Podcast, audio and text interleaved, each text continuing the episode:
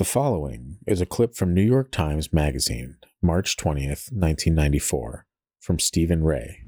I didn't realize that I was having sex with aliens until just a few months ago.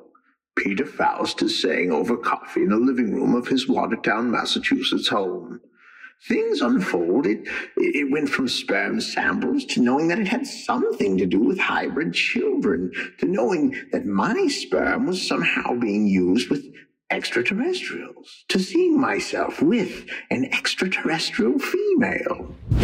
And that is Freaky Deaky. Freaky Deaky.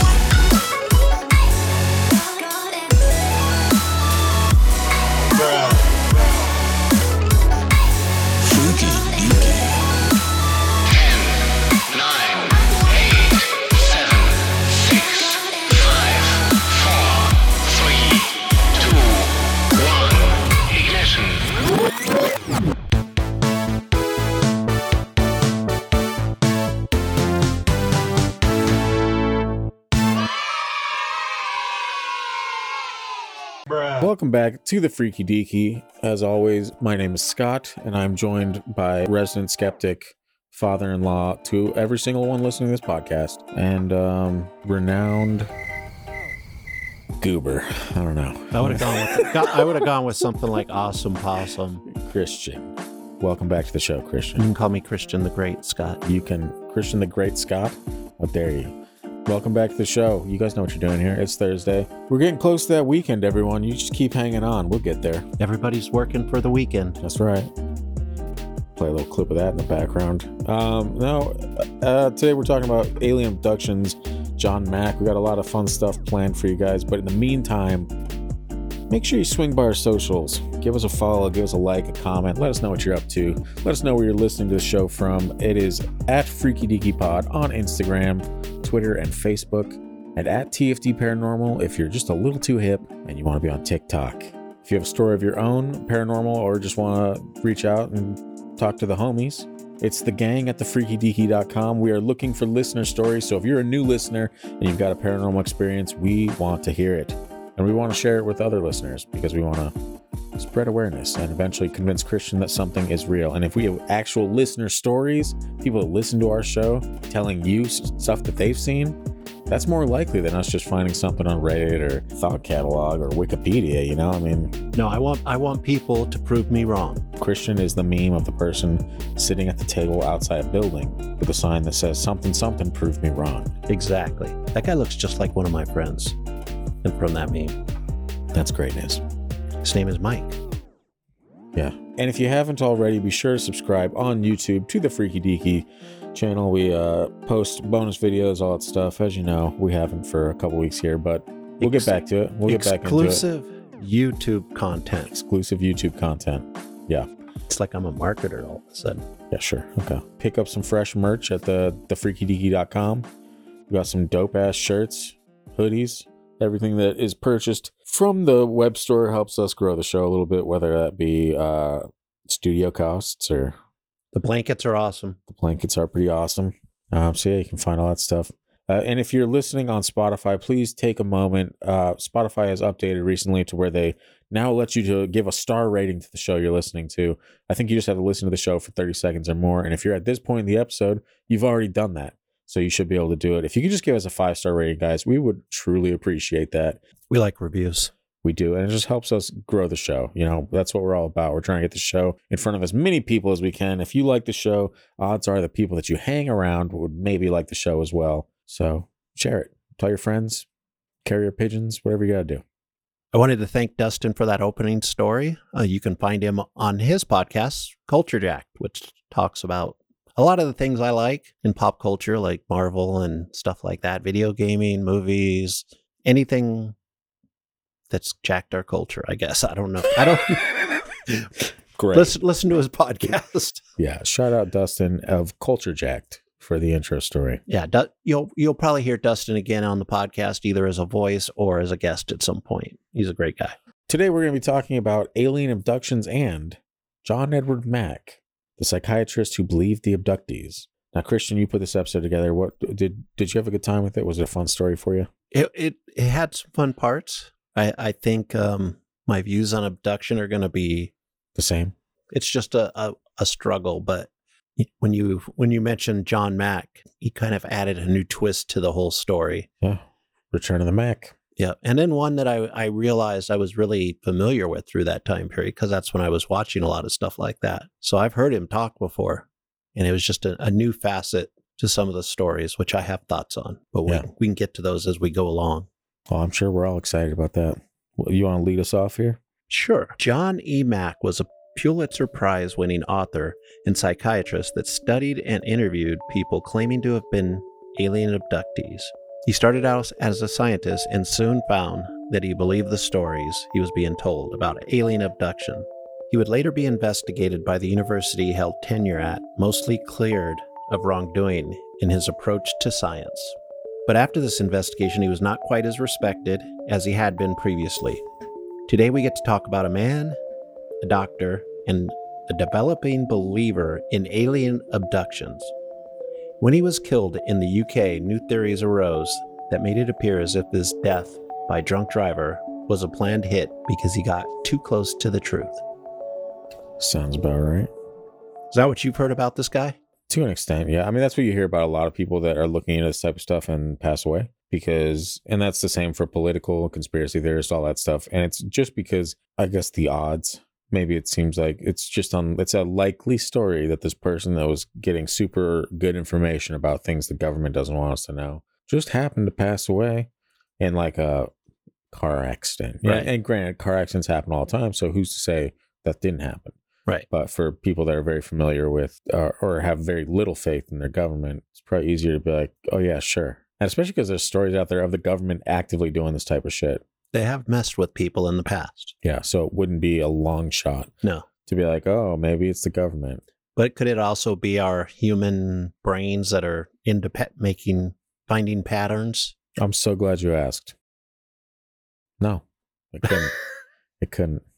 so, yeah. Yeah. Well, okay. so now we've established that that's impossible. you kind of threw me for a loop there. Sorry. Let me get myself back. Yeah. Yeah. Re- refocus, recenter. I'm back. Just like Return of the Mac. Yes. Where it is, where it is, where it does, where it isn't. Looking for a better way to get up out of bed So get on the internet, check that hit again. What is that? It's Macklemore. Okay. I was gonna I was gonna quote the entire the entire song, but that would have been like four and a half minutes. And the only reason I know it is because my old best friend in Vegas and gay roommate, as I call him, would take me karaoke all the time, and he always wanted me to do the rap part of uh, "Can't Hold Us" by Macklemore. So we were quite the karaoke duo, Oh, holding down E string in Vegas with "Can't Hold Us" interesting. every weekend. It got to the point where I was so tired of rapping that song, but I was also incredibly good at it. And You So- guys probably brought cheers.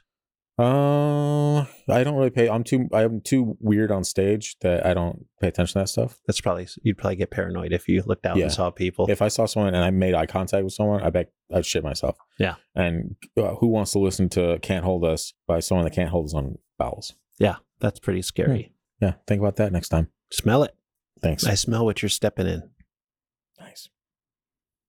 All right. So a little bit more about Mack. Mack graduated cum laude from Harvard Medical School and while only a resident founded one of the nation's first outpatient hospitals. He took his social worker bride Sally to an Air Force posting in Japan and once home again introduced psychiatric services to incarcerated youth and impoverished nursery schoolers. He started the first psyche Where did he start? that must that's I wonder if that sounds as weird on the recording as it did in my head when I made that sound. Oh, your little gremlin girl. Yeah. He started. It's like a chain smoker. Yeah. He started the first psychiatric department at Cambridge Hospital, winning a prize for a study of childhood nightmares, a field he would explore further in his first book, Nightmares and Human Conflict. His second book, a groundbreaking psych his second book, a sound A sound breaking. What have you done to this sound? let me make it a little bigger. Yeah, you should, man. This what is this font? Four? Yeah. Your old eyes, the poor things. His second book, a groundbreaking psychological study of Lawrence of Arabia, a prince of our disorder, The Life of T.E. Lawrence won the Pulitzer Prize for biography in 1977. He traveled the Middle East lecturing on the Arab Israeli conflict and going on bomb runs. Quote, unquote, bomb runs. What know. did you say prior to that? Uh, bomb runs, but it's like just weird. Just going on bomb runs. Yeah, it sounds weird in that when you say Arab Israeli conflict and going on bomb run, runs. Yeah, it does. I should throw some some credit toward Vanity Fair's Ralph Blumenthal for this, You should. especially because he came up with that bomb bomb runs. He was traveling from city to city, warning what would happen if a one megaton bomb exploded overhead, and getting arrested with his family at nuclear test sites. He cornered Dr. Edward Teller, the father of the H bomb, then pressing Ronald Reagan for a Star Wars nuclear weapons shield in space. Teller denounced peacenik positions and told Mack, if you are not in the pay of the Kremlin, you're even more of a fool. Kind of a dig. Just, yeah. Just a little.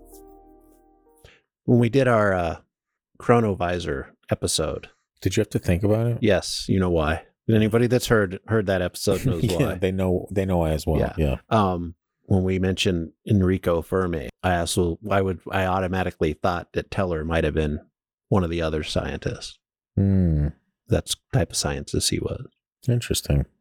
So after the cold, uh, my voice is mod- modulating incorrectly. This is the part of the show where we reveal to everyone after a year and a half that you're actually AI technology.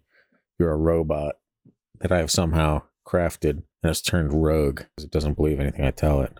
After the Cold War ended, Mack studied consciousness expansion with Stanislav Grof, a Czech born psychoanalyst who had experimented with LSD. Grof and his wife, Christina, had developed a breathing discipline called holotropic breathwork to induce an expanded state of consciousness. In one breathwork session with Russians at California's Esalen Institute, Mack recounted that he became a Russian father in the 16th century whose four year old son was being decapitated by Mongol hordes. Decapitated? Yes, he owed a lot to the Grofs, Mack later said. They put a hole in my psyche and UFOs flew in. Just a little disclaimer here. This this subject might see the two of us travel vastly different paths. Don't worry. After the taping, we will get along, and Christian will remain correct. yeah. As always. as never once in his life. Uh, we will jump into some stories in a minute. Yeah, Christian, you just opened a can of worms on yourself, man. Remember the ratio of episodes written. I can roast you to hell. there will be consequences for this, my good man. For me always being correct, I just wanted to see if I could fit that in there. Oh yeah. You I mean, it's the least want you me to could read do. it off for you. Yeah, I mean, you always get nuggets from me. I do. Yeah. but I also I'm the you know judge, jury, and executioner on on who saves these clips. You know. Yeah, I just, you know, I don't always have to be correct, but it was funny to hear you Mhm. actually I- read that. I hope you enjoyed that because it's never going to happen again. There now there's some bullet points we can kind of go through. I can go through those really quick if you want. Mac bullets. So, we're talking about John Mack right now just to give you like a, an idea of who he was Hmm. before we get into some abduction stories. Sure. And you can kind of use the perspective of who he was and how he came across these stories and how he handled them to kind of come to your own conclusion about what these stories are and what they mean to us. Hmm. So, in the 1980s, he inter- interviewed many international political figures as part of his research into the causes of the Cold War. And with Carl Sagan's and, and Physicians for Responsibility, he promoted the elimination of nuclear weapons.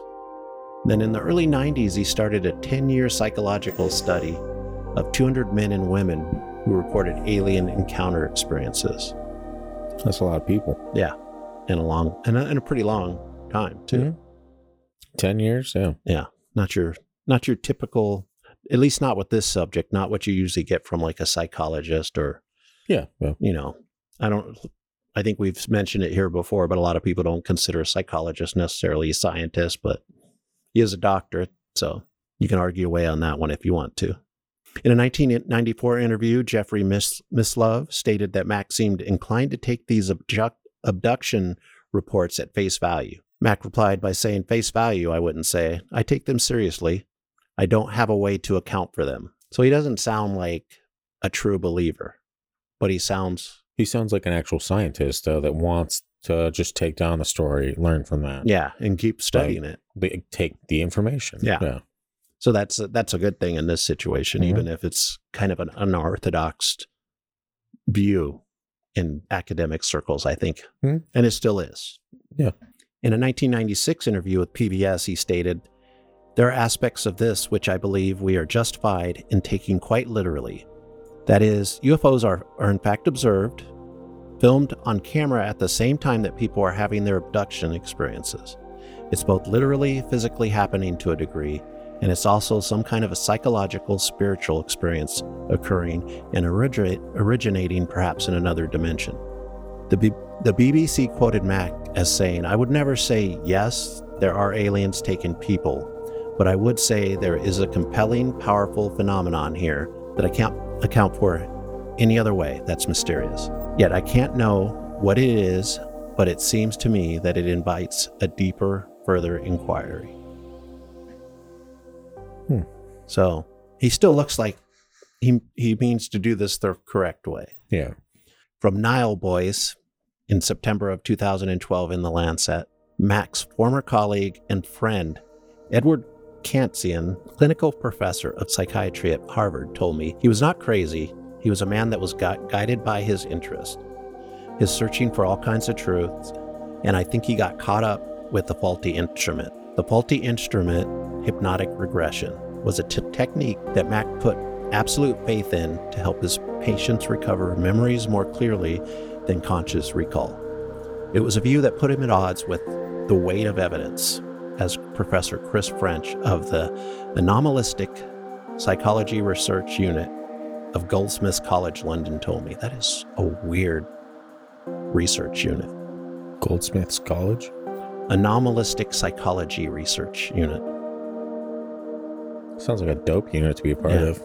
APRU for short. Wouldn't that be like paranormal research? Yeah. Damn, how do I sign up for that shit? I need a doctorate or something. Maybe, I guess so. Damn. Well, that's not happening. Yeah. The problem with hypnotic regression is you get pretty much what you expect to get. If you go into a session expecting to cr- recover memories of alien abduction, that's most likely what you're going to get. If you go in thinking you're going to recover past life memories of being Mary Queen of Scots, then that's what you'll get. But as far as both the Harvard administration and the scientific community concern were concerned, the problem with Mack was not just his belief in his hypnosis, it was what he did with it. Hmm. So I think just because he was doing regressive like memory therapy, they're like, oh, it's I think regressive memory therapy is really shady and not trustworthy. And there's just so many barriers yeah. to doing it right. Would you say the same thing if it was children recounting a past life?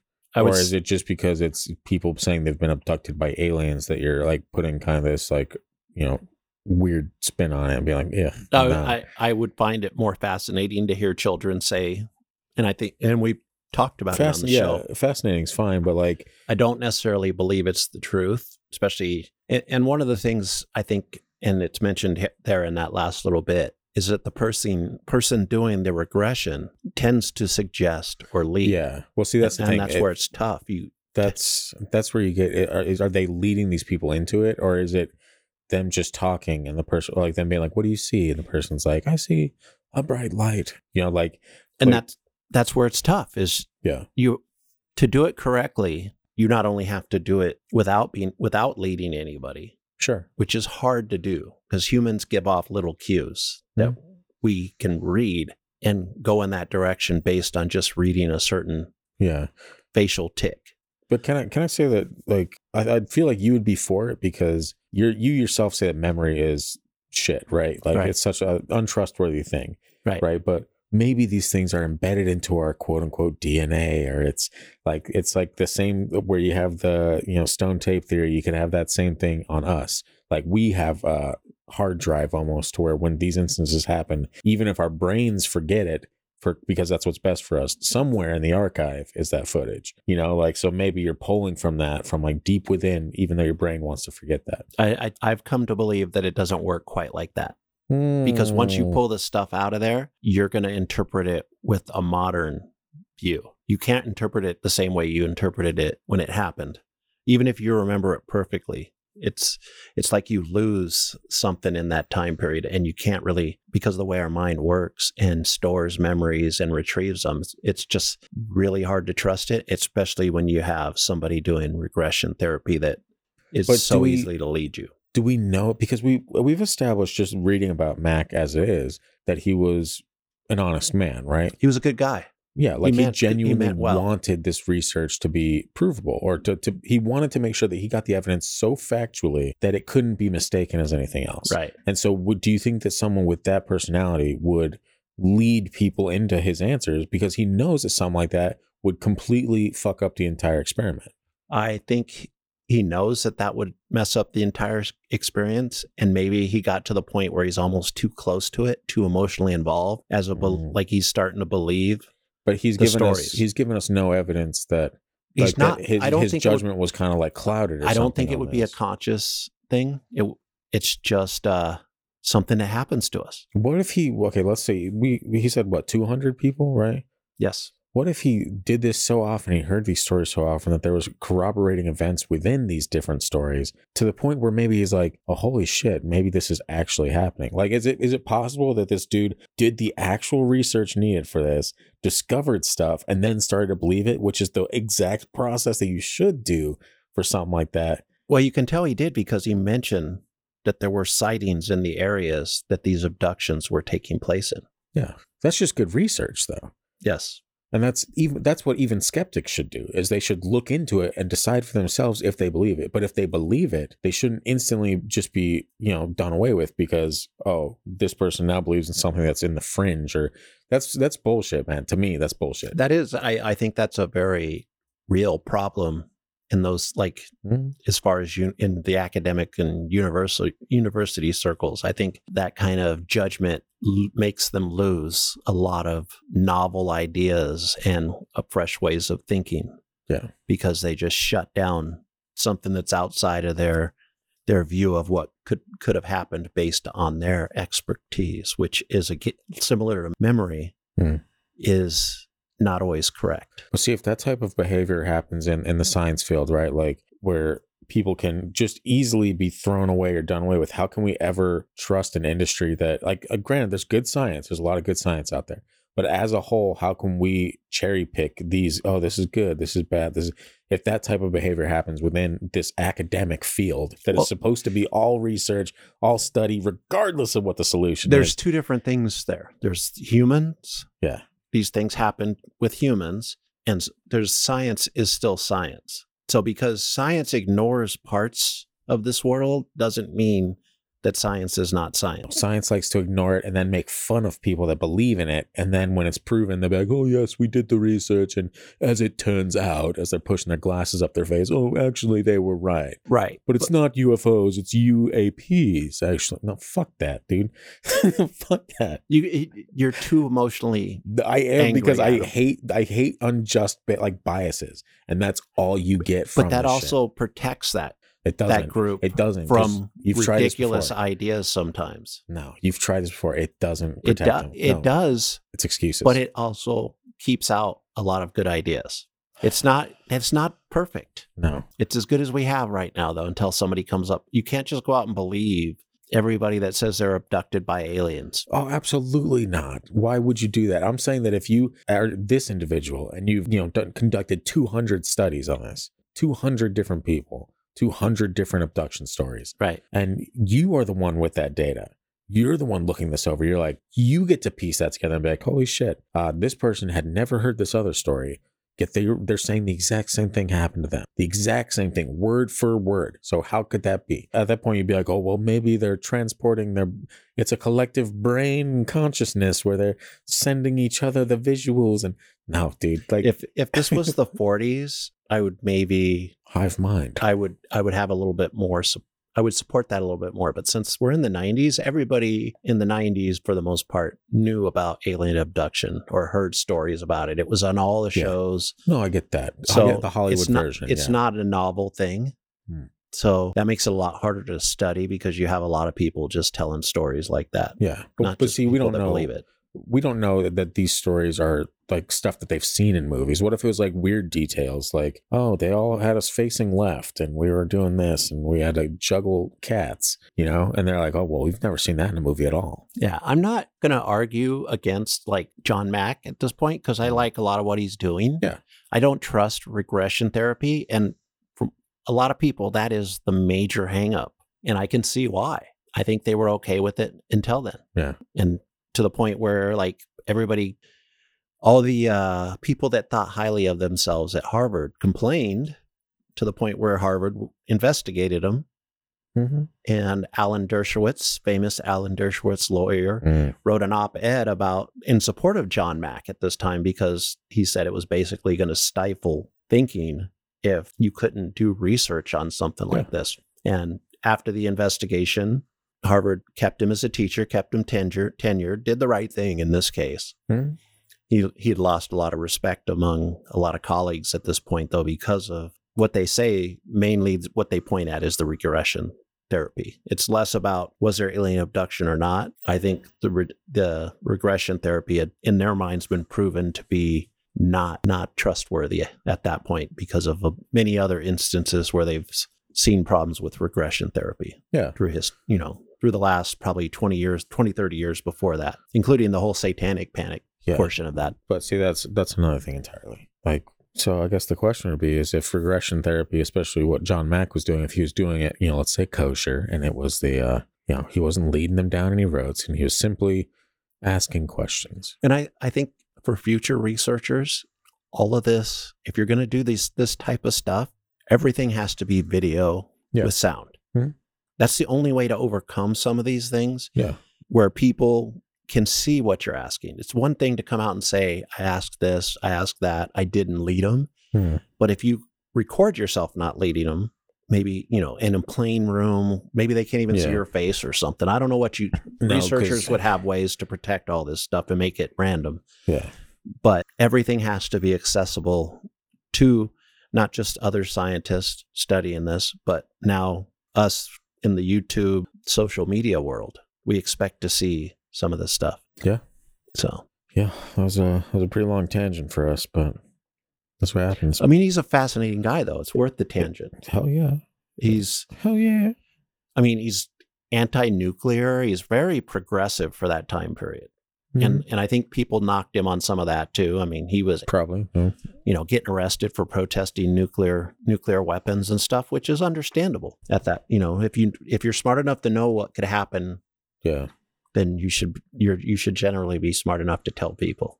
So he he did a lot of good things. Checks out. His nightmare studies, I'd love to read that on kids. Hell yeah. I would love to read that on kids. Yeah. Creepy. Well, maybe we can find those. Do you think those papers are anywhere? Those Maybe. research notes. That'd be interesting to look for. Yeah. All right. Should I uh, lead us into a story? Yes, you should. This is a Reddit find from uh, user Sixella Sussor. Something like that. Six Sixella Swa. Sixella Swire. Sorry, Sixella Swire. I clearly don't understand. You know who you are. You've Yeah. heard this butchering of your name before, That's right. especially since you're Reddit famous now That's right. or Welcome. about to be. Welcome. Uh, my fiance and I decided to get some food and go to the beach one night. Got our food, got to the beach, and ate in the car. The time was 12:14 when we left. Now my fiance's home is no more than a five-minute drive from where we were. Small town, no traffic. We get there, and after a minute or so, I say, "That's weird. I don't even remember driving back. I must be tired." He says, "I don't remember the drive back either." He then made some joke about aliens and memory loss and laughed for a second, which gave me the chills for some reason, but we both brushed it off. We checked the time as we head in 1245. An extra 20 to 25 minutes that neither of us remember, but don't really think too much on it at first. We start getting ready for bed, and I was questioning our time loss, while also trying to make jokes of it. I'm on the bed. As he goes to turn out the light, there's a slight vibration in the house, and then then the noise started. It was It was like a humming, ringing, unlike anything either of us have heard. It felt like it was coming from above us, but it also surrounded us. It was like something was right above the house. It's hard to explain. We froze in fear as soon as we heard it. I called his name multiple times to get him to come to me because I was terrified. He asked if I can hear it too. I said yes. It felt like forever, but probably lasted 30 seconds. I get chills when I think about the noise, that moment. My body was literally shaking in fear that night in bed. It's been two months, and it's something I can't stop thinking about. The following day, my fiance said he doesn't want to remember that night, or even acknowledge it happened. He says he is scared and wants to pretend nothing happened. I'm also terrified, but I wish I knew the truth about that night. That's weird. Yeah. That's a weird one. Ooh. And if history tells us correctly, she will never know the truth about that night. Yeah, but see, that's that's the thing with a lot of these stories is people don't even want other people to know that they experienced because they know it's so far fetched and it's so crazy that no one would believe them or they'd instantly think like that's how far believing in this stuff has gotten you. Is that if you share an experience like this with close friends or family, coworkers, you're instantly labeled insane. Yeah. And like that's kind of sad because these people were Maybe not. traumatized. Maybe insane's too strong of word, just weird. Maybe weird's not strong enough of a word. I think it goes, it runs the gamut at that point. Yeah. But like it should I don't know. It sucks because then these people have been like literally traumatized by something that they can't explain. They have no choice but to keep it in. What Like the- he didn't even want to talk to her about it. Yeah. I mean, you start doubting your sanity, and and then depending on how you grew up, who you grew Yeah. up around, there's different views on people like that. But in a shared experience, that'd be impossible. What do you mean a shared? Ins- A shared experience in the fact that they both heard this thing yeah, and they both witnessed this happening. and they had missing time. Yeah. Since it was only twenty or twenty five minutes, so maybe they got rejected. No, I think Maybe they got bagged, and maybe they just got tagged. Tag them, we'll come back. yeah, just a bunch of geese. We we've heard all the stories about implants. We have, but we've also heard the stories about 20 and backs and whatnot, where time can time is once again a man-made construct, and maybe these creatures or these aliens or whatever they are have the ability to manipulate time. And we're getting into some pretty fringe topic with that, but the possibility remains out there, man. Nobody actually knows. And there's stories to support one of those sides. but no evidence. The evidence, I'm sure, would remain within the the witness. Unfortunately, forever. That's not real evidence. but it is. evidence is for me, evidence is me visually seeing something. People are like, "Oh, I'm a, I have to see it to believe it," but then if they see it, they can't be like, "Oh, but uh, also maybe my brain." Like that doesn't work, dude. It's one or the other. But It's- that's exactly how the brain works. Sometimes No, things are seen that aren't that's actually there. that's cheating. You can't every But- time someone every time someone proves you wrong, can't be like, "But also it could be this," but it could be this because that's the same thing that the other side's doing. But you're rejecting that. You're being like, "No, no, no. It's the no, brain." that's part of the science. You gotta There's no. you gotta take out all the variables. So if the first 20 minutes of this episode have proven alone that science is nothing but high school cliques that decide to kick out whoever they want if it doesn't align with what that's they not, believe. that's not science. That's everywhere you go in humanity, even your normal workplace. but we're talking about science, so it's science. So how can we trust science if we don't trust humanity? It's not that you don't trust. You gotta verify, and you gotta verify from mul- multiple sources and yeah. different ways. So science can't just be one story against another. There has to be So this is a simplistic episode as far as that goes. Yeah. But there's a lot more that comes into it than this, including if you say you've been abducted and a ship landed out in your yard, somebody needs to come out and take evidence in your grass. You know, so Yeah. it can't just be a one thing. Yeah, which but then if you do get that evidence, it's always disputed. It's always, yeah, this is fake, or this is unreliable, or this is this.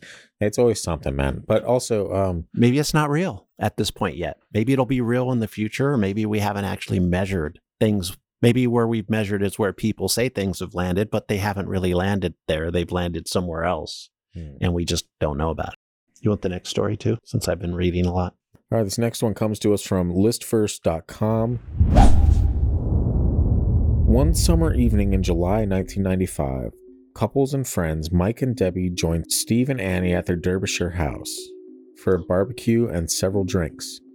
The night suddenly took a bizarre and frightening turn a little after 10:30 p.m. Out of nowhere, an unusual disc-shaped craft hung over them. They watched it for several minutes before all four of them began to feel extremely nauseous. The UFO then vanished as quickly as it had arrived. Steve looked over to the barbecue that only moments before had been glowing hot. It was now nothing but gray ash. The meat burnt to a crisp. He checked his watch and was alarmed and confused to find it was well after midnight. Almost 90 minutes had passed. Over the next few days, they all began to feel generally unwell, have trouble sleeping, and an overall feeling of anxiety. The friends agreed to be hypnotically regressed, and all four told the same story. They had been taken on board the spacecraft and into a medical room where they were placed on the tables for examination. The walls were described by Debbie as being, quote, round but divided into squares, while Steve claimed he saw, quote, figures and drawings on the walls of various planets, including ones from our solar system that he could clearly recognize. All four of them had the same story? After being regressed by probably the same person.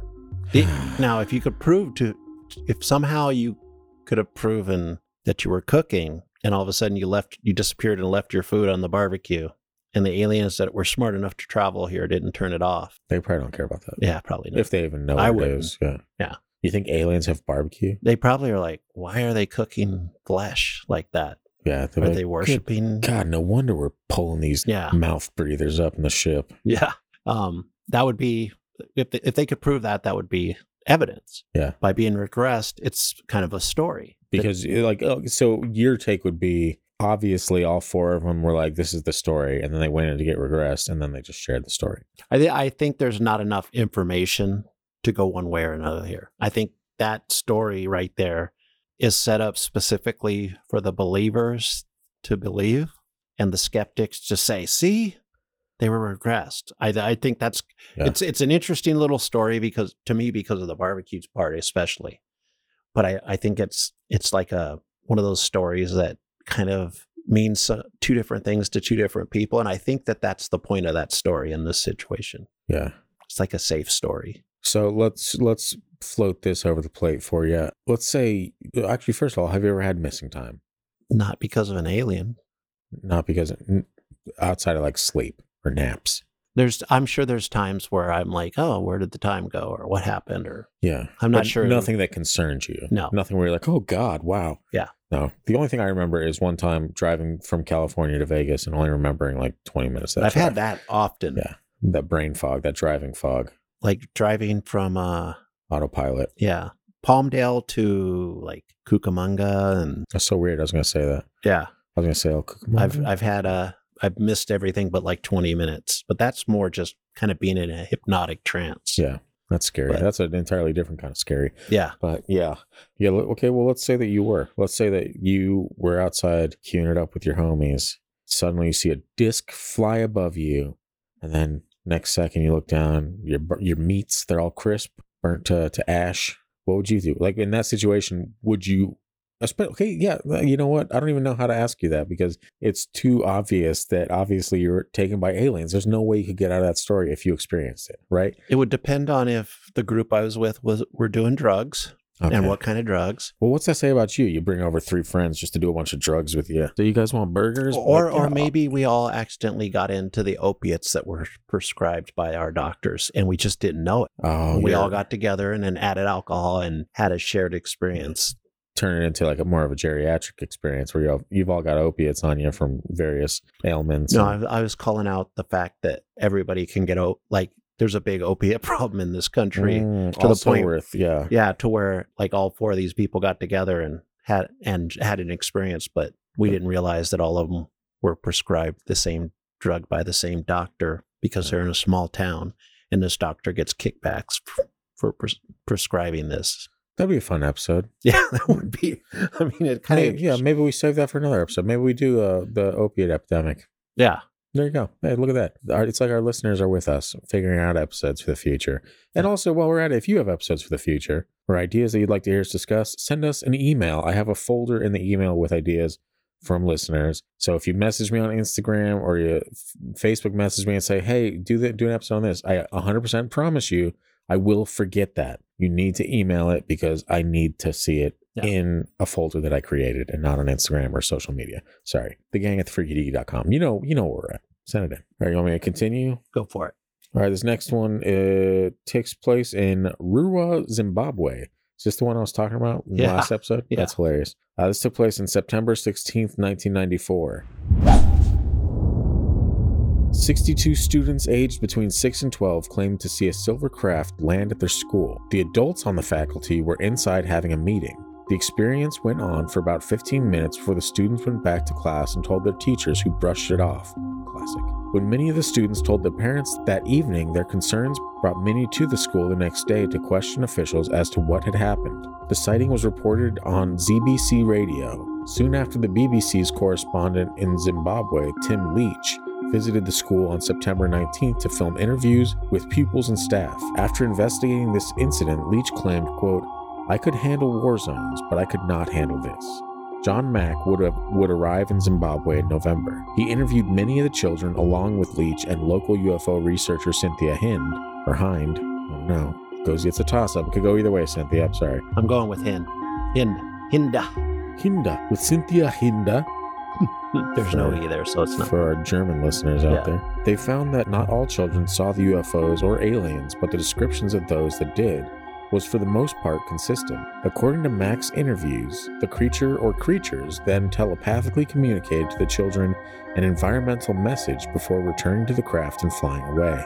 According to Dunning, this telepathic mess this telepathic message aspect of the story was not included in Hind or Leach's reports, only Mack's although Hind reported it later. In Mack's interviews with one fifth grader, tells how he was warned, quote, about something that's going to happen and got and that quote pollution mustn't be. Oh, a little woke, huh, aliens? Yeah. An 11 year old girl told Mack, quote, I think they want people to know that we're actually making harm on this world and we mustn't get too technologed. That means that that's how they said it. That's it. We mustn't get too technologed. Yeah. One child said that he was told the world would end because they are not taking care of the planet. The children were adamant that the children were adamant that they had not seen a plane. Hind noted that the different cultural background of the children gave rise to different interpretations of what they had seen, and they did not all believe that they had seen extraterrestrials. She noted that some of the black children thought the short little beings were tictol-. TikTokalicious.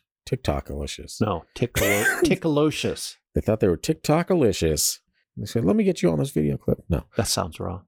oh, you are TikTokalicious, girl. Get over here. No.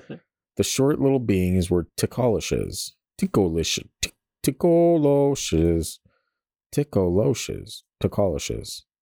Yeah. One of those is bound to be correct, Yeah. right? Well, let's go with Tickolicious. Thought the short little beings were Tickolicious, creatures of Shona and Ndebele, mm. Ndebele in, folklore. in Debele. Deb- Debele. In Debele. Yeah. Yeah, that's it, huh? Yeah. That's it, Christian. And double A. N double A. Stop it. Folklore. In December 2020, Brian Dunning devoted an episode of his Skeptoid podcast to this incident.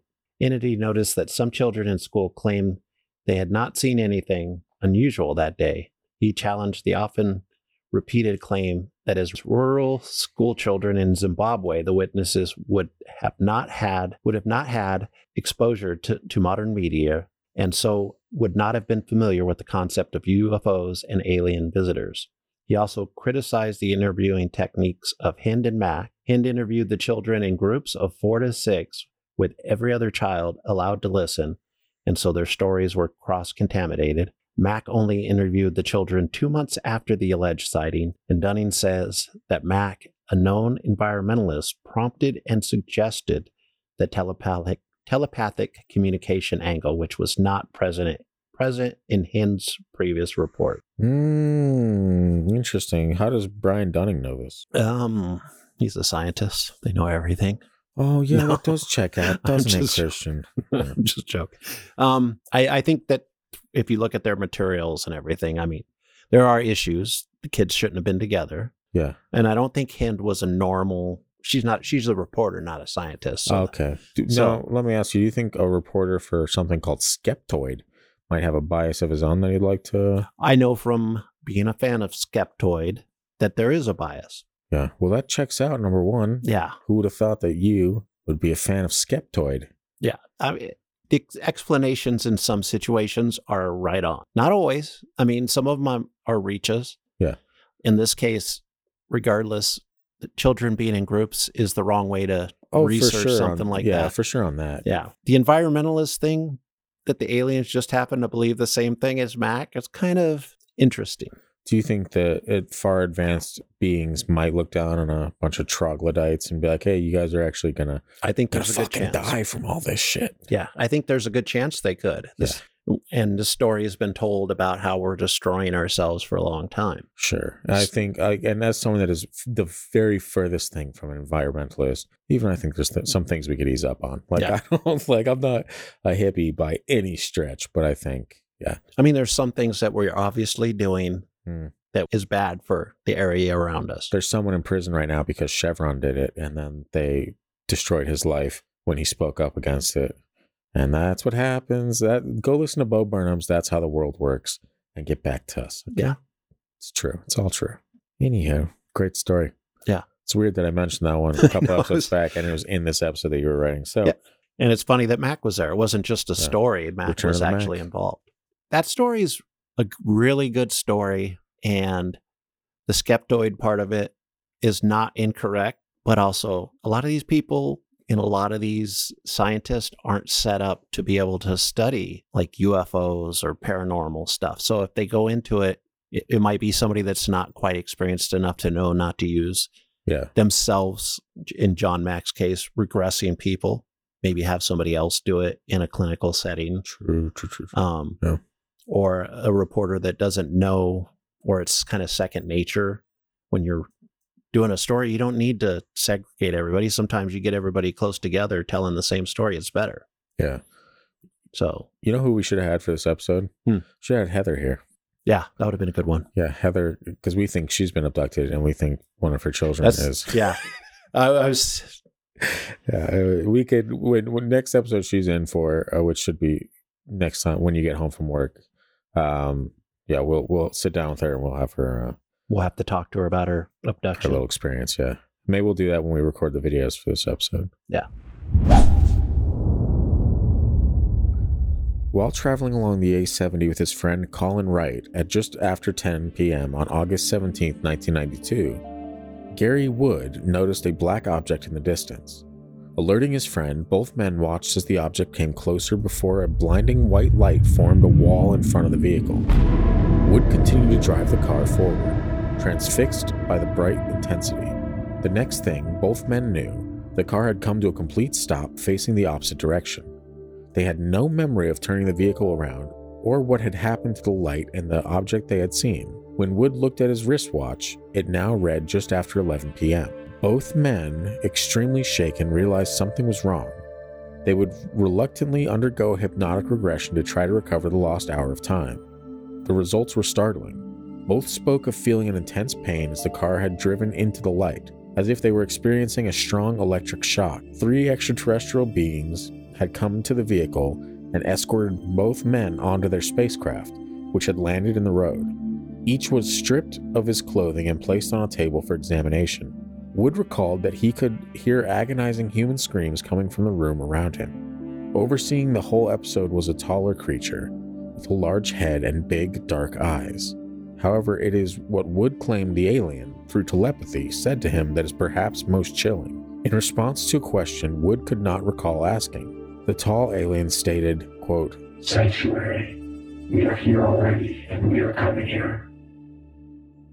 Creepy. The we are here already bit ties in with all like the star child and like children and stuff like that where the cross uh breeding is what a lot of people fear even some there's a lot of like decent amount of christians out there that think that that's the the end game for um Oh, that the devil's doing that, or those are the demonic like children. yeah like like almost like like the the breeding that you hear aliens doing with with humanity is actually demons doing Yeah. that like and to their credit there are some i mean you could find ways to say that No, you couldn't. you could actually I'd believe in alien abduction before. Oh, for no, for sure. I'd I would say, believe yeah, that they were right about that. for sure. I'd say that. But there's within the belief system, there's reason to believe that Every, that that could easily be just as plausible. in the belief system, there's also every reason to believe that anything outside of that belief system is demonic. That's where I struggle with it sometimes. I know that's where you struggle with it. I know you've been deceived. You poor thing. I have. I'm going to stay that way. You poor ironic Christian.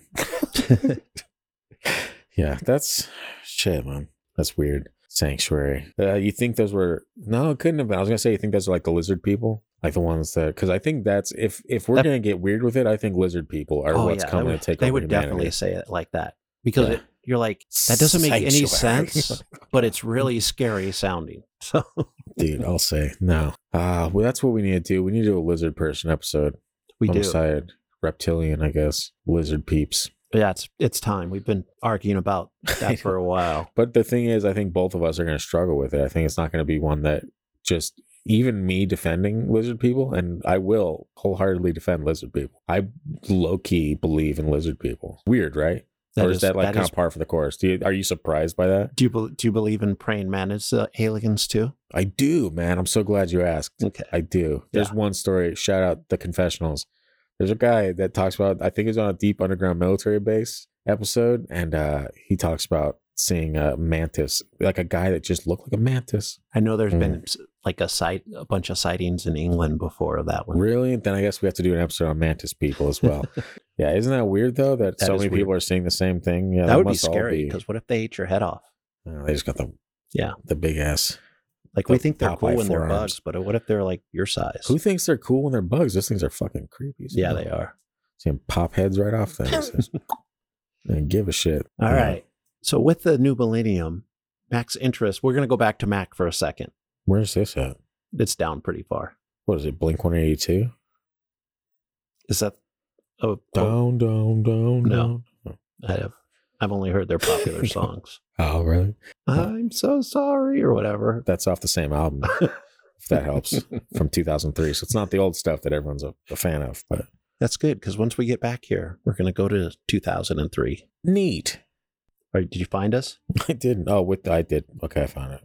Okay, with the new millennium, Mack's interest had shifted to a new mystery the survival of consciousness, particularly, particularly the story of his friends Elizabeth Targ, a psychiatrist with an interest in the paranormal, and her husband, Mark Comings, a theoretical physicist specializing in alternative energy. That's weird. It's a little strange. Sounds cool though. Targ's, Targ's grandfather, William, as an editor in chief of G.P. Putnam's, had published The Godfather, and her father, Russell, an inventor of the laser, conducted top secret extrasensory experiments for the CIA in remote viewing. The ability to visualize objects thousands of miles away. Elizabeth's mother, Joan, was the sister of chess grandmaster Bobby Fischer and had taught her little brother to the game of chess. Elizabeth was also a prodigy with unusual mental powers. As a psychiatrist, she practiced distant healing on AIDS patients and later on patients with rare brain tumors. Glioblastomas, I believe is how you say it. Then, in a cruel twist of fate, she contracted the same type of cancer, and despite her practice of non traditional prayer therapies she championed, died. She died. Um, she was only 40, but now her husband was telling Mack that she was sending him messages of love from beyond the grave. Mack was writing a book about it Elizabeth and Mark, Before and After Death The Power of a Field of Love. He sent the proposal, off to his literary, literary agent with a note. There's a bit of urgency about this. In a few days, he would be leaving for London to deliver a lecture on his idol, T.E. Lawrence, killed at 46 in a mo- motorcycle accident in England in 1935, which I didn't know about um, Lawrence, Yeah. which is who they made the movie Lawrence of Arabia about. Hmm. I didn't know he died in a motorcycle accident in England. Sounds badass. Yeah, that one's from that's from Vanity Fair. Also in Vanity Fair is a mention of a time when Mack reassured a friend who had confessed a fear of death, saying, "You never know when it will be your time." He said, "We could all go at any time. I could walk out on the street and get hit by a car." No, I don't like that. It's kind of isn't that weird though? And for those that he he was killed by a drunk driver in England when he walked out out in front of the car and Yeah. the theory i mean there was there's conspiracy theories or that kind of stuff behind his death but the way it was it probably happened was he looked left when he should have been looking right because he was in england and walked out in front of this vehicle Yeah. this guy just happened to be a little drunk but he even if he was sober he would have hit him Yeah, but wouldn't he have had more time to cross the street? Like, wouldn't if he have had to made it at least halfway across the street before that car would have hit him? maybe So, but uh, I think even Mack's family pleaded for leniency in the courts over this driver. Seems like a weird thing to do after the guy. Yeah, looks like the your- government paid him to forgive this guy so that they wouldn't ask too many questions. Well, isn't that just a little suspicious? I just made that part up, but it sounded Yeah. like it goes with the other side. Yeah, That's what I would argue.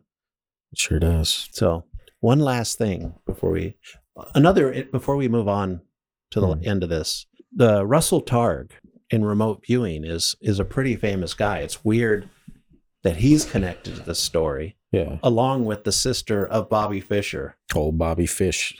and then the psychiatrist who was healing people at long distances died of the same cancer that she was healing people of or what the same disease she was healing people of. Yeah, there's a lot of. I think catchphrase of the show in general is cosmic irony. yeah. in a lot of these stories and that's that's the type of stuff that freaks me out like if i have a heart to heart with someone and or if you ever have one of those moments where like yeah you don't really know how long your, your time is on this earth you know i always get worried if i have to drive home somewhere so i'm like shit did i just premise my own death Well, it's like when you famous last it- words for people that get into their 50s all of a sudden they're like i could go at any time and i don't know if any time before i mean we all have those thoughts but Hmm. i think as the older you get the more you're like oh that time could be tomorrow. Yeah. I have those thoughts and i'm 31 yeah, or why why does my chest hurt? Yeah I've type had, of thing. I've had that as well. Yeah, it's because we don't work out. Oh, that does make sense. So i have one last thing. All right let's hear it. A po- potential culprit of the alien abduction experiences is none other than friend friend and topic of the podcast sleep paralysis. Do you think sleep paralysis is a friend of our podcast? We've talked about it before often yeah it's a very intriguing subject up to 40% of the population can suffer from this phenomena which i think is too high because i don't Mm. you you don't know. think one in every two and a tenth people i'd say maybe 20 or less but still that's not it's not Hmm. everybody has this problem in lancet which is the medical journal journal sleep paralysis is a common condition i'm sure people know this but we'll go over it one more time Hmm. some estimates go as high as 40% of the general population the reason why a tiny proportion of sufferers might go on to identify as alien abductees are complex First, first there is the predisposing psychological profile of the individual, how likely they are, for example, to attribute paranormal explanation to abnormal abnormal experiences. Second, there is a role that the culture plays in shaping and filters one interpretation of events. In Newfoundland, French told me, they talk about the old hag Newfoundland. Comes- It's Newfoundland. I don't want you to get roasted. In Newfoundland, French told me they talk about the old hag that comes and sits on the sleeper's chest and attempts to suffocate them. In Japan, they talk about kaneshibari, which is a which is Kanashibari. Kanash- I, I don't want you to get roasted. kanashibari. I'm glad you know that word, which is a not, nocturnal spirit attack. In St. Lucia, it's the spirits of the unbaptized children. Back in Europe in the Middle Ages, it was sex crazed demons. Yeah, I think I'm going to get a lot for that too. In other words, the basic experience of sleep paralysis remains the same nighttime visitations by a malevolent force that interferes with one's body, but the creatures that p- populate both the experience and subsequent waking interpret- interpretations change. So once again, we have people with clear biases against beliefs of any kind making these great medical journal entries about how right they are because they they believe it's all just a matter of the mind and the body. I mean, they're not wrong with what they explained, that those are Yeah. things that have been reported through the years. I think they're minimizing an entire sect of people that don't share those same beliefs. Like, so I don't know. To me, it's weird. Like, it's the same. Like, if you were to ask the the guy from fucking Ghost Adventures to do a legitimate scientific experiment, he'd probably come up with some random shit that fits his beliefs, right? Yeah. And that's that's all this shit is. That's like so. The the irony here is that any research that you pull is going to be from those subjects. But you'll notice when I do episodes, Christian, that I actually pull from skeptics as well. Or I, I pull scientific data and shit like that and what they say because I want to give both sides when I let the record show that my episodes are unbiased. Have we not gone through both sides of this story throughout? Could that be like my skeptic's corner right there a little bit? Yeah, we really did let that go, huh? That disappeared for a while. Well, some things aren't just don't always present themselves Yeah. with that kind of view. Sure, sure, sure. This one kind of does. Yeah. Even i- even if you're a believer, this one kind of leave has a lot of holes in the hmm. stories that could go the way that maybe you wouldn't want them to, there's potential for it. and some Yeah. of them could be sleep paralysis. Yeah, but see again, you'd have to fall into the belief that sleep paralysis isn't some kind of spiritual attack on the on the person. Like, and I get, I understand. Like, uh, trust me, uh, there's a lot of things for sleep paralysis that I actually do think fit scientific molds. When they they mention certain things, I'm like, yeah, that makes sense. But there's also certain instances of sleep paralysis that I hear that I'm like, that feels way too spiritual for someone just to have come up with in their in their weird, stupid head and project it into reality. Like people are, we've discussed how stupid humanity is ad nauseum on this podcast.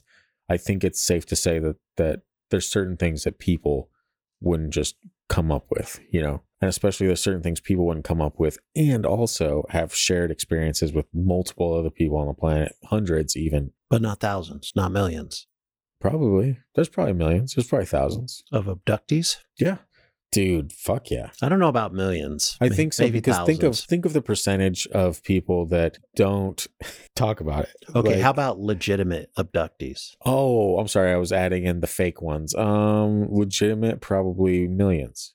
I don't know if I would that say high. millions. Dude. Yeah, I think there's a ton of these, dude. I just don't think that people talk about it. Actually, you know what this reminds me of is there was a um. Have I told you a story that I was once featured on cowabduction.com Yes. on the front page? I found that picture the other day. Did you? Yeah, I unfortunately the website is no longer, but I did take a screenshot of it. You can't see my full edited picture that I put up there, but it's uh I have a screenshot of the front page. Yeah, uh for anyone that may not remember, uh your boy is a graphic designer and I used to get a lot of fun designing weird weird shit and submitting it places. And this was the one place that actually took it. So I probably wasn't that great, but this was the one website that actually took it. I photographed a, or I took a picture of a cow on like this grassy hillside with a beach. And I photoshopped a UFO beaming it up, like manipulated the cow to look like it was being sucked up into this UFO. And I submitted it to cowabduction.com, which was a legit website that looked into all the missing cows in the world, apparently. I would have just called it a website. Yeah, it was a legitimate website, Christian. You, they had an animation that every time you hover over the cow, it'd be like, "Woo," and it'd like fly up in the sky. It was hilarious. But yeah, I was on the front page of that website until the website got pulled. Like Mhm. legitimately, my story was in like top six. And I just said I was a photographer that was taking pictures and I saw this UFO take this. which cow. is a good example of what I'm saying. Yeah, but see, you're also talking to dude that pl- pulls this shit off. When people send me videos, like the guy that did the the intro for this episode, Dustin, shout out Dustin. He sends TikTok videos all the time, and 95% of the videos he sends over, I take me it took me 10 seconds to Google it and be like, yeah, that's bullshit. Yeah. Like, like, uh, so and I'm sure he does that intentionally, but you're not gonna get, you're not gonna pull one a fast one on me, Dusty. All right, it's not happening. Dustin might believe in ghosts. I don't know. Dustin, comment on uh, Instagram or something or TikTok if we have a video up. If you believe in ghosts, Ghost, yeah, spirit science, um, alchemy, Kushtaka. Kushtaka, yeah. Once again, culture jacked for the intro. Yes. Uh, I think that pretty much wraps it up, right? Well, uh, I think we've got a couple more, but we want to have Heather on, and so we'll, we'll bring her over and we'll record some video of the other stories, Yeah. and we'll get those up on YouTube. Uh, when probably within the next few weeks, hopefully. Yep. If things slow down a little bit. Um, but yeah, thanks for tuning in, Christian. Great episode again. It's always fun talking alien abductions. We got to do another.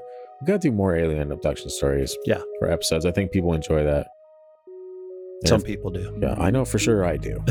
I get hella into it, as you may have been able to tell over the course of any episode we talk aliens. Yeah. So, what are your what what are, what are your thoughts on aliens, folks? Have you been abducted and do you want to tell me how I'm wrong because you've been abduct- abducted? There you go. You know what we should have?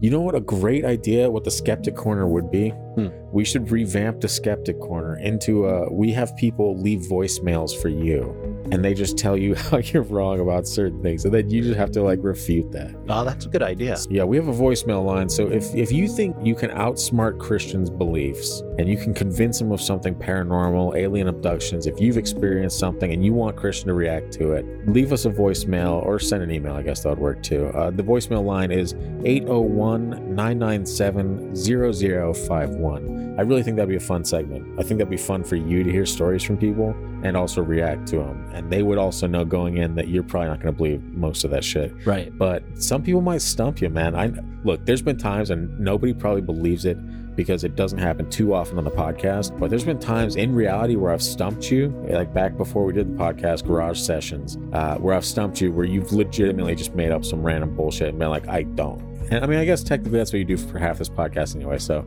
never mind, it has happened on the podcast. Sometimes it's random stuff based on real reasons why your theory should be debunked. You are not always right. Oh no, for sure. As a matter of fact, I would I would venture a guess to say that most of the time I could be wrong. I could be wrong too sometimes. That most of the time, I'd say it's probably like a solid 90-10 split where I am right, and then the 10 you creep in, and you're just like, ah, I got you on this one. Belief is a strong thing. Yeah, it's a powerful weapon. No, belief is. What is belief, John Mayer? Let us know. Um, I, I forget. I forgot what the lyrics were. I was gonna do it. I was gonna do a second, if you can believe it, a second song on this episode.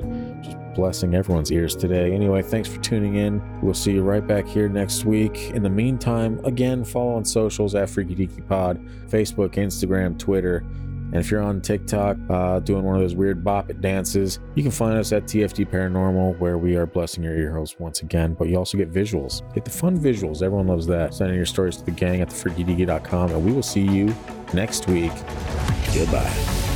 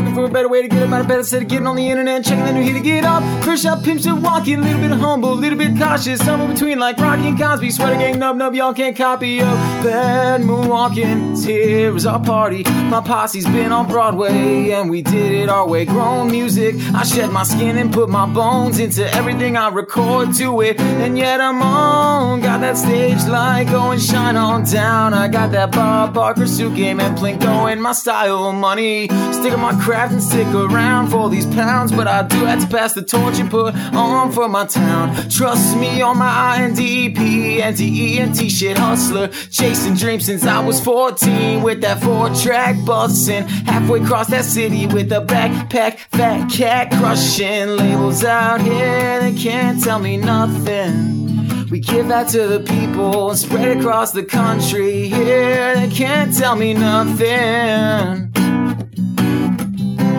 Can we go back? This is the moment. Tonight is the night.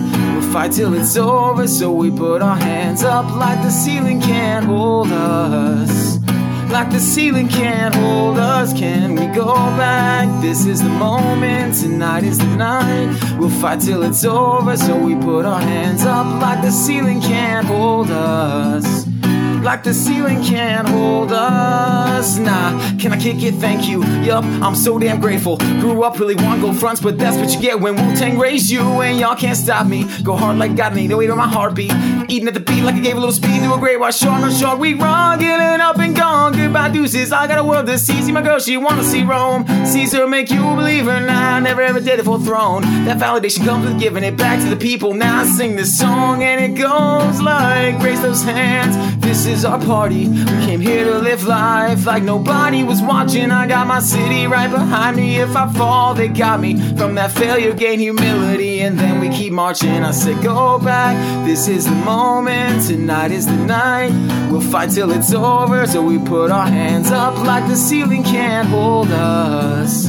Like the ceiling can't hold us, can we go back? This is the moment, tonight is the night. We'll fight till it's over, so we put our hands up. Like the ceiling can't hold us. Like the ceiling can't hold us. Na na na na na na na na. Hey. Na na na na na na na na. Na na na na na na na na hey Na na na na na na na na Can we go back? This is the moment, tonight is the night We'll fight till it's over, so we put our hands up Like the ceiling can't hold us like the ceiling can't hold us. Can we go back? This is the moment, tonight is the night. We'll fight till it's over, so we put our hands up. Like the ceiling can't hold us. Like the ceiling can't hold us. And na na na na na na na na. Hey. And na na na na na na na na. Because that was from Breaking Two, Electric Boogaloo. You feel you feel glad about about that? You feel good about that one? No, it just is. It's stuck in my brain hmm. all these years, all these years, and it's never gone away. You're not the only one. I've heard Electric Boogaloo multiple times, many Yeah. times. And you're too young to even been around when that movie came out. Yeah, I am. There's some But part it's, of my you- life. so I'm glad to hear that you know about it yeah, because it's a, it's a common joke whenever there's a sequel or two to anything, yeah, and it's probably just because it rhymes with two. yeah, and it's uh, so it was whoever came up with that title is ridiculous now that we look back on it. You know, at the time I was all exciting because it was about it was a breaking movie. You know, and Breaking One was classic at the time for teenagers. So, do you remember that Santa rap song we talked about that you eventually looked up? I do. That came from another breaking movie. It wasn't breaking, it was something called something else. But it was like the New York. Well, they were all in New York at the time, but it was I can't remember the name of the movie, but well, there were for, a lot of those movies back then. for the record, I didn't even look that up. That was uh, sent in from Mike Turner, one of our listeners. Mike Turner. Mike Turner, maybe some kind of distant relative of yours. I don't think it's my uncle. I have an uncle Mike, but I Is that you, Uncle Mike? I don't know if he's listening to the podcast. Did you send over the uh, the Beat Street rap or the the Santa's Well, no, it Like- can't. It, it beat Street. It can't be my uncle Mike because he died, Oh, unless he's a ghost. oh shit! Wait, welcome back to the podcast, Uncle Mike. No. Yeah, Uncle Mike was cool. I'm sure he'll come up on the podcast sometime. I think all Uncle Mikes are cool. I have an Uncle Mike that's very cool. He was a musician too, so he has cool musician stories. Or he did. Was he an, just an acoustic guitarist, or was he like a, in a band? Because played- acoustic guitarists have sad stories. He I pa- I played the the bongos. yeah, So he was wild. yeah, in like 60s, 70s, Cal- or California, Southern California, LA. He played for like That checks out. Yeah. some. These people are like my grandparents' style of entertainers, like Lola Falana or Vikki Carr. Hmm. So like my parents weren't even really into them, but he was like in their band on their tour and shit. And these were like famous people that were like probably the more stodgy type 60s, late 50s, 60s type of parents would have listened to. Hmm. Gotcha. So, so he's pretty cool. Shout out Uncle Mike. Yeah. So, so this Mike Turner obviously isn't. Is not your dead uncle. No. No, but shout out, shout out to our new Uncle Mike Yep. that listens to the podcast and helps us out when we can't remember raps. Yep.